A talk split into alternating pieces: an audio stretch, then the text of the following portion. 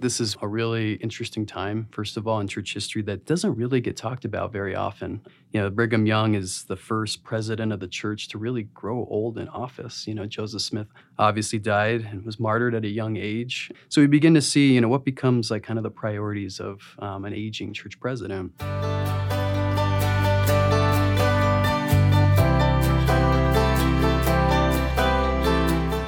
Welcome to the Saints Podcast. I'm Ben Godfrey. And I'm Shaylin Back. Thank you so much for joining us today. We're going to be discussing chapter 29 of Saints Volume 2 To Die in the Harness. Today, we are grateful to have Justin Bray with us. Justin is a historian with the Church History Department. Welcome, Justin. Thanks, Ben. Happy to be here. Justin, maybe you could introduce yourself just a little bit for our audience. Tell us uh, what you do in church history, and uh, then we'll jump into chapter 29. Sure. Well, I work in the library division of the church history department on a team called the Executive Services Team, and we provide research and writing support for general officers of the church. We also have a oral history program where we conduct oral history interviews with general authorities and general church officers about their service and their assignments and their travels, and it's a way to kind of keep an ongoing record of the church. Very cool. So that goes along with in the library, we have this giant sign up above the door that's quoting the Doctrine and Covenant says, A record shall be kept. You're one of those record keepers. That's right. You're, we do our best. you're, you're out there recording the history of the church as it happens today we couldn't do it without the many volunteers that we have, not only at church headquarters in the church history department, but we have people all over the world um, that we provide training for that rec- also record these kinds of interviews with church members on the ground, pioneer members of the church in different countries. So it's a very uh, big operation, and uh, we do our best to maintain it. That's amazing. So, are these interviews available now, or will they be made available? Some or? are available now to protect confidences and allow for people to express themselves freely. Some of the interviews with general church officers are not made available during their lifetime. And then there's kind of an indefinite period after that until they do become available. But at some point, we imagine that they'll become available for researchers or for internal church use. We also use some of your interviews with pioneering members around the world in the Global Histories Project. Is that right?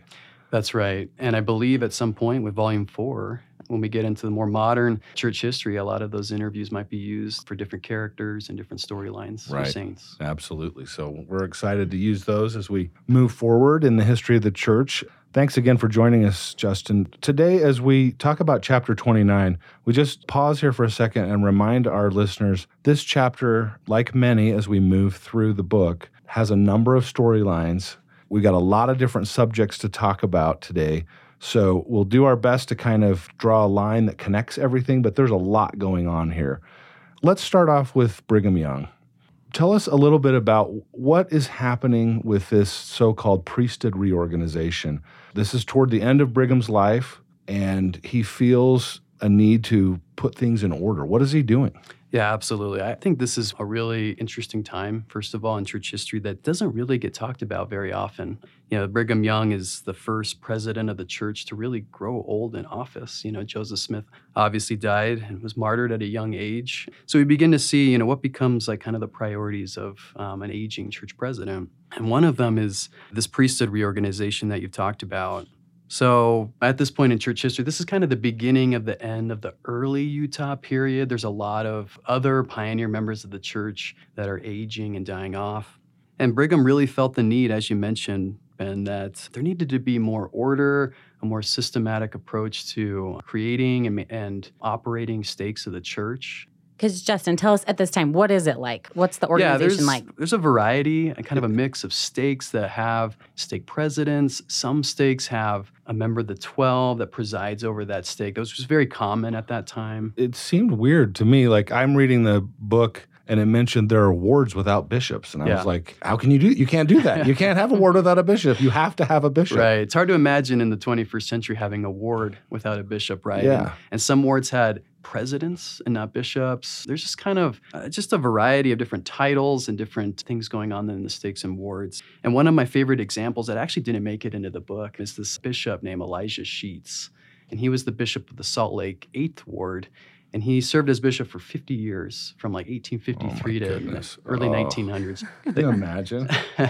they called him the half century bishop, um, which it was not totally uncommon to serve as a bishop for decades and, and die in office. But he moved to Provo, you know, after he was called as a bishop of the Salt Lake Ward, but he wasn't released. He continued to be the bishop of the Salt Lake Ward and serve in a stake presidency in Provo. He later served a mission in the 1870s, was not released as bishop.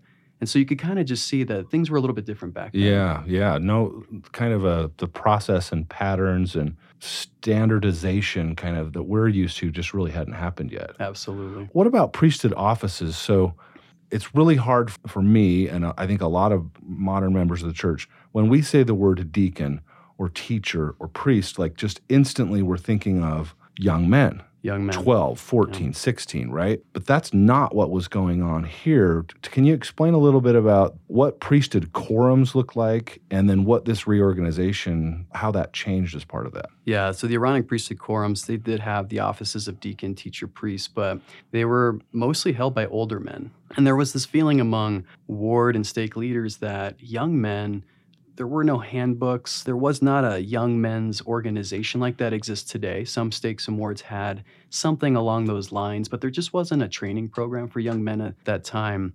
And there was also this reverence for the sacrament of the Lord's Supper and whether a young man had the maturity and the experience to participate in that sacred ordinance. And so there were a lot of older men called to serve as deacons, teachers, priests. And some older men that already had the Melchizedek priesthood were called as acting deacons, teachers, and acting teachers and acting priests. So obviously that was something that was on Brigham's mind at the time because that was a part of this reorganization was to start having young men gain some experience in the Aaronic priesthood. But I should say that it didn't all happen right at once. These things happen over time. It wasn't just a light switch that President Young said that young men should have the priesthood. Older men continued to hold offices in the Aaronic priesthood until the turn of the century. And what about MIA or the Mutual Improvement Association? How did that play for young women as well as young men? Yeah, so there had been different iterations of the MIA, the Mutual Improvement Association, going back to the 1840s. There was a Young Gentlemen's and Young Ladies organization during Joseph Smith's lifetime. But when the Saints had to leave Nauvoo and come to Utah, those organizations were discontinued. There was a Young Ladies Retrenchment Organization that was created in 1869. It was actually the Young Women's Organization that had these divisions in their program by age. Church leaders decided to do that with the Aaronic priesthood as well. I think sometimes we take for granted now the organization that we enjoy in the church and how smoothly things seem to run in general. And just to give a little bit of insight into what President Brigham Young was going through, he said, In my anxiety to see the house of God set in order, I have somewhat overtaxed my strength. Because as we talked about, he's an older man. He's been the prophet for a long time now. And anyway, it's nearing the end of his life.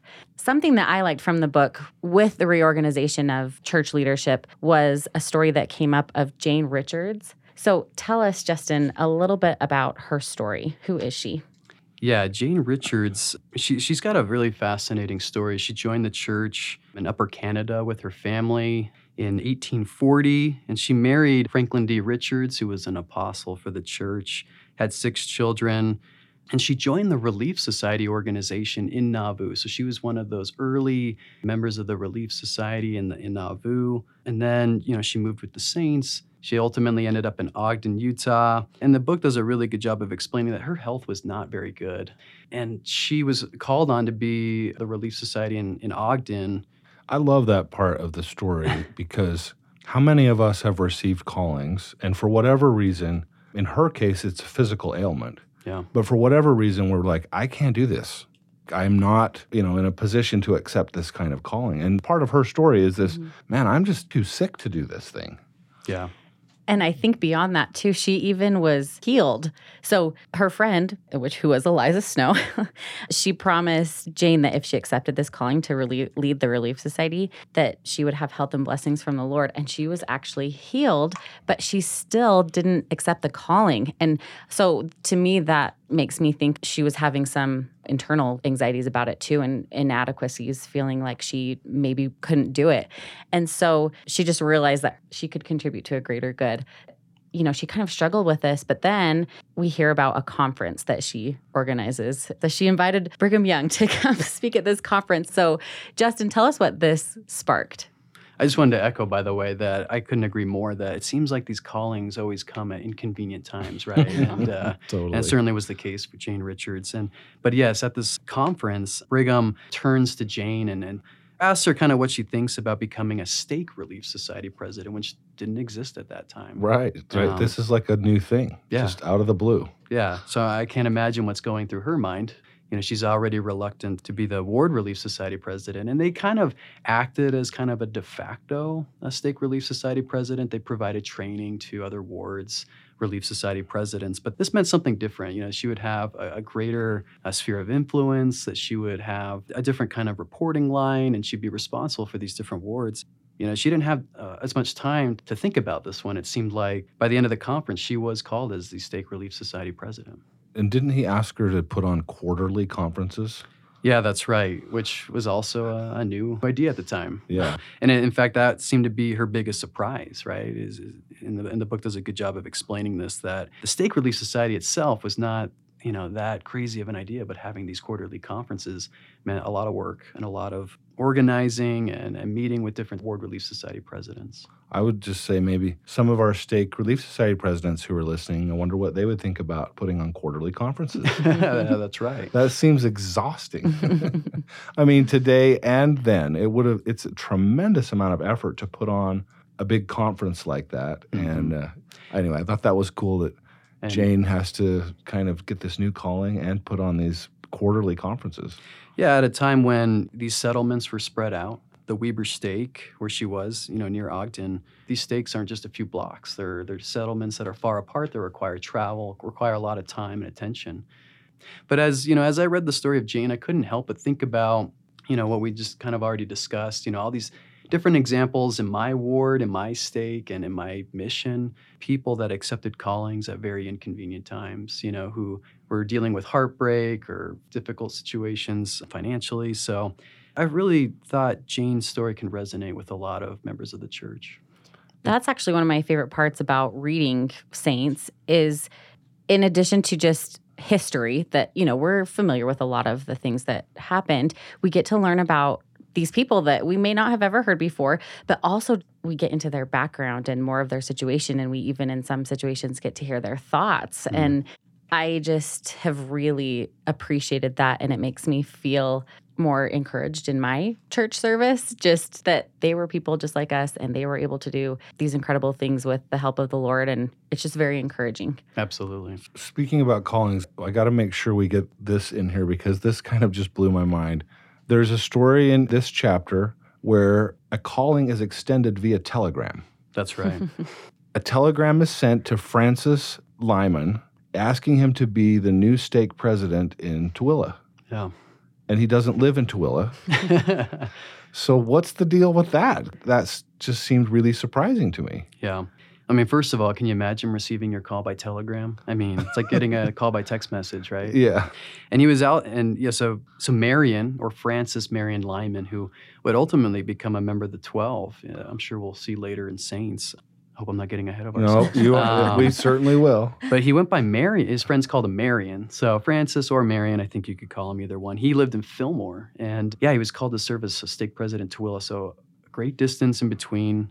And it was not totally unusual for this to happen. A lot of people were called who lived in Salt Lake to preside over a settlement in southern Utah, for example. and this was almost the opposite, bringing somebody from central Utah up to up to Tooele. But he was supposed to report to the stake within a few days. Um, and this was a very difficult decision for Marion because he was a really close to his family. And he was just a, such a huge figure in that community in Fillmore. But ultimately uh, accepted the call and was there in three days. And he was also dealing with his father, Amasa Lyman, who Yeah. had left the church. And so he had a really hard time with that because he even said, The height of my ambition is to live the life of a Latter day Saint and to lead my family to do likewise. And so he was really trying to come to terms with this. And I think that was something that made it hard for him to accept this. Absolutely. Yeah, he was really close to his father, Amasa, who served as a member of the Quorum of the Twelve. I believe even served as a short time as a counselor to Joseph Smith in the first presidency just before Joseph's martyrdom. but yeah, his father left the church and he struggled with that. I mean, that, that really hit him hard. He was his Yeah. hero. They worked together and they lived near each other. And that story, again, really resonates with members of the church today, really resonates with me. My own father was not a member of the church for my whole life.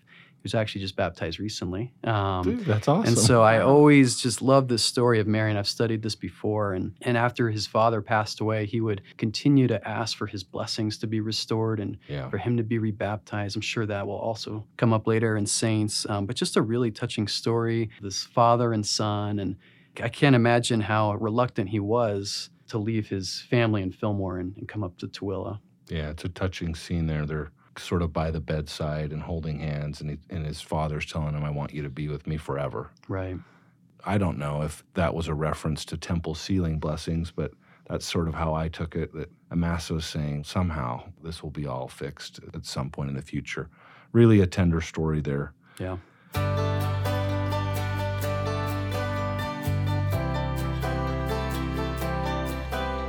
So, another thread in this story is Susie Young. This is a, it's a heart wrenching kind of story here. And I think, again, something that a lot of people can relate to. Tell us a little bit about her husband, Alma, and just kind of set the stage to help us remember what's going on in her life. Yeah, so Susa is the daughter of Brigham Young, and she married a man named Alma Dunford. And he was uh, did not treat her very well. He, as the story tells, he drank heavily and occasionally abused Abusive, her physically, yeah. um, perhaps emotionally. There's one scene where he's like screaming from the rooftop of the house or something. I mean, it's just, It's bad. it's embarrassing. Yeah. It's, I mean, it had to be painful, both physically and emotionally. I mean, this is just, yeah. just miserable. And uh, I can't imagine, you know, the story talks about how, you know, she tried to make it work. This kind of endured this difficult marriage for many years. And then he was ultimately called on a mission, much to her relief, Justin, it seemed like. what is the deal? that confused the heck out of me the first time I read that. I was like, what? He's not worthy to go on a mission. Yeah. But it tells us that he was called to reform him. I mean, that was kind of a, okay, let's get him, like, break the habit, like, send him out on a mission, surround him by good people. Maybe that'll make him better. Was that common? Did that happen? Or was this sort of a one off? I think that that happened occasionally. Yeah. That uh, a mission was a place where you go to gain experience, to grow up, uh, reform behavior. The mission field was also not just made up of you know late teens, early twenties young men. Uh, this was a there were a lot of mature and older men that served as missionaries at the time, and so you know he could easily have been a companion of an older, experienced man who had served as you know maybe a quorum president or a bishop. Um, Right. so this was a it was really a place you could go to gain experience, but the mission field was also a place where you went because of experience. I think that was the purpose of sending him to try to maybe reform his behavior a little bit. And Susie, or Susa, as she's Mhm. also called, she was so relieved. Yeah. I can just imagine. She said that her home was peaceful. Yeah. And that's really heartbreaking that she's in this situation and doesn't really know if there's a way out or a way forward. But at this time, she is seeing some opportunities that she wants to be a part of. So let's maybe talk about that a little bit. There was a book, as as the chapter explains. It was called The Women of Mormondom. And at this time, there's a lot of other books being written by former members of the church. It's kind of a speaking circuit that's yeah, going on. yeah, exactly. There were it's- these sort it's of very salacious. It's kind of like the social media of the day or something. Like this is just a crazy time. These were exposés or they were meant to be these sensational accounts of the church in Utah and they were trying to embarrass the church and portray the church in negative light. They tried to portray church leaders as oppressive and, and Latter-day Saint women as oppressed and sad and slaves to their husbands. And so this new book called The Women of Mormondom was, uh, an attempt to respond to these other books that are circulating at the time. And it was a collection of autobiographical accounts of women in Utah and tried to portray a more positive image of the church. And Susa, uh, as you mentioned, she wanted to be a part of this. There was a circuit of Utah women that were going out to promote the book, and she wanted to be there and, and help give this new idea of what it was really like in Utah. Let's listen to a quote here from the book that describes Brigham's advice to Susa as she asks about participating in this opportunity. If you were to become the greatest woman in the world, he told her, and you should neglect your duty as wife and mother, you would wake up on the morning of the first resurrection and find you had failed in everything. And then there's a second quote that goes along with that. Let's listen to that as well. All that you can do after you have satisfied the righteous claims of your home and family, he reassured her, will redound to your credit and to the honor and glory of God. So when he said this to her, I don't think he was meaning to discourage her from what she wanted to do. I think he was reemphasizing the importance that she had as a woman and in her family. And I think that as I've pondered on this, it reminds me of a lot of other things that I've heard in the church and from leadership about our role as women and it doesn't mean that we can only strengthen our home and family and only be a wife and mother. I love how he says that once you're doing your best and satisfied the righteous claims of your home and family, he says, then everything else will redound, which I had to look up. It just means come back on. so everything else will be to your credit and to the honor and glory of God. And so I did feel inspired. I didn't feel discouraged as I read that which some people might, but I, I, I just felt like honestly, in, I'm glad to hear you put it that way because I worried when I read that the first time about some of our listeners and readers who would say, "Oh man, here's just another quote making me feel like I'm not living up to what I should be." And for me, I thought of the quote, "No success can compensate for failure in the home," and like, how many parents have thought about that when they have a wayward child and thought, "I blew it," you know? I guess that's it. But that's not what Brigham was saying. First of all, he's giving advice to his own daughter, not to the church in general. But also, I think there was a bit of, yes, this is very, like you're saying, Shaylin, this is really, really important. That doesn't mean that it's the only thing. Mm-hmm. You can go. And I don't think the quote, no success can compensate for failure in the home is saying you don't need to have a career and a job and contribute to society and your community. Mm-hmm. It's just saying make sure you put first things 1st mm-hmm. Yeah. I, I agree. And it seemed like, and I'm not sure how much the book goes into this, but you know, Brigham always supported Susa in her work. She was a prolific writer. She went to, you know, he sent her away to school to get a good education.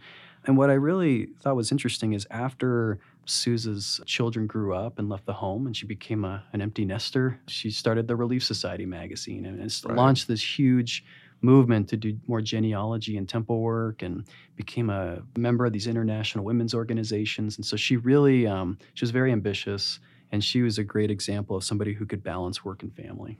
And so people who have heard of her may not know this about her. This was surprising to me, but also I loved hearing this. As she was talking to her father, she said, I wish I knew the gospel was true. It says she wanted to know deep within her soul the way her parents knew it. And I just think that is encouraging too, because when we do have questions and we do have doubts, that doesn't mean we can't still continue to fulfill our roles and our callings and seek to know the truth. And I love the way Brigham responds. He said, There's only one way that you can get the testimony of the truth. It's the way I attained my testimony and the way your mother got hers. So here we have a prophet, and it's like, ooh, how does the prophet gain? How did he gain his right, testimony? She's have special. Yeah, access, this is going right? to be a secret. But all he says is, on your knees before the Lord, go in prayer, and he will hear and answer it says that a thrill swept through Susie when mm-hmm. she heard that, and it's something that is in our control to learn the truth. I love that. Yeah, definitely, and and I, and I love the end of that section of the chapter where there's this sort of another tender moment between a parent and child, and this time it's Brigham and Susie, and he talks about how proud and grateful I am. You know, this is Susie talking that I have been permitted to come onto the earth to be your daughter. Just another powerful moment, you know, here at the end of Brigham's life. Yeah, absolutely before we leave him, I wanted to give one more quote here from an interview as he's coming back from southern Utah in the chapter. He takes an opportunity to meet with newspaper reporters and comment on an episode we've talked about previously, the Mountain Meadows Massacre, which is just this horrific event. And Brigham wants, it feels like, to get on the public record here and give his account. And let's just listen to this little quote from the book.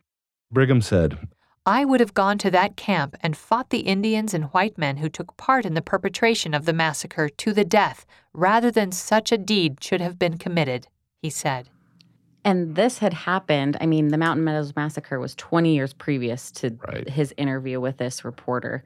And so it seems like here he is at the end of his life and he's trying to wrap things up, I think, you know, going on record with this He's reorganizing a lot of the leadership of the church, you know, wrapping things up with his family too, and kind of making sure that they're okay. He just wants to set the record straight. And to this day, there's so many people who want to write that Brigham orchestrated everything. And I would invite our readers, we have a wonderful topic in the church history section of the Gospel Library where you can read about the Mountain Meadows Massacre. But also, you'll see in the bibliography for that topic a wonderful book by Rick Turley called Massacre at Mountain Meadows. And if you really want to know the story, it's not an easy book to read, honestly. I'm, not that the prose is difficult, it's just a difficult topic. But read that and make your own judgment. I think the evidence is very clear. The historical evidence is Brigham did not order the attack. That's just simply not what happened. Yeah, and Brigham, he really seemed to avoid doing interviews about this throughout his life. Um, right.